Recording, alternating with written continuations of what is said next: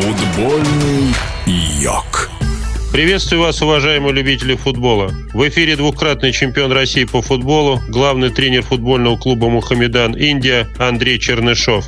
У нас в Индии футбольная погода. Итак, в Федерации футбола Индии принято решение о возобновлении чемпионата, который был остановлен 28 декабря прошлого года в связи с тем, что была вспышка коронавируса.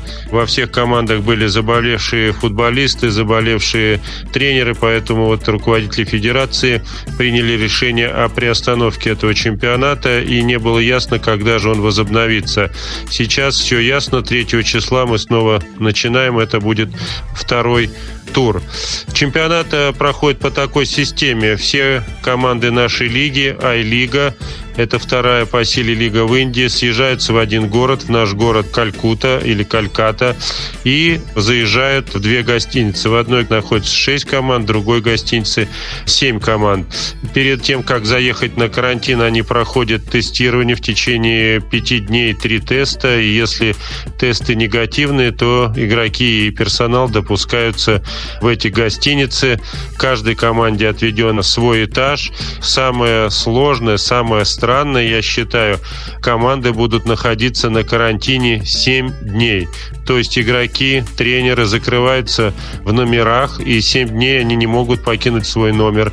Еду привозят на этаж и разносят под дверь номера, оставляют и дают тебе сигнал, ты открываешь дверь, забираешь еду, и так происходит 4 раза в день. Для меня это не совсем понятно, когда уже проверенные и с отрицательными тестами здоровые спортсмены находятся в такой изоляции после хороших тренировок, когда тело в тонусе, и их закрывают в эти номера, и 7 дней ты находишься в этом пространстве замкнутом, там ни свежего воздуха, ничего.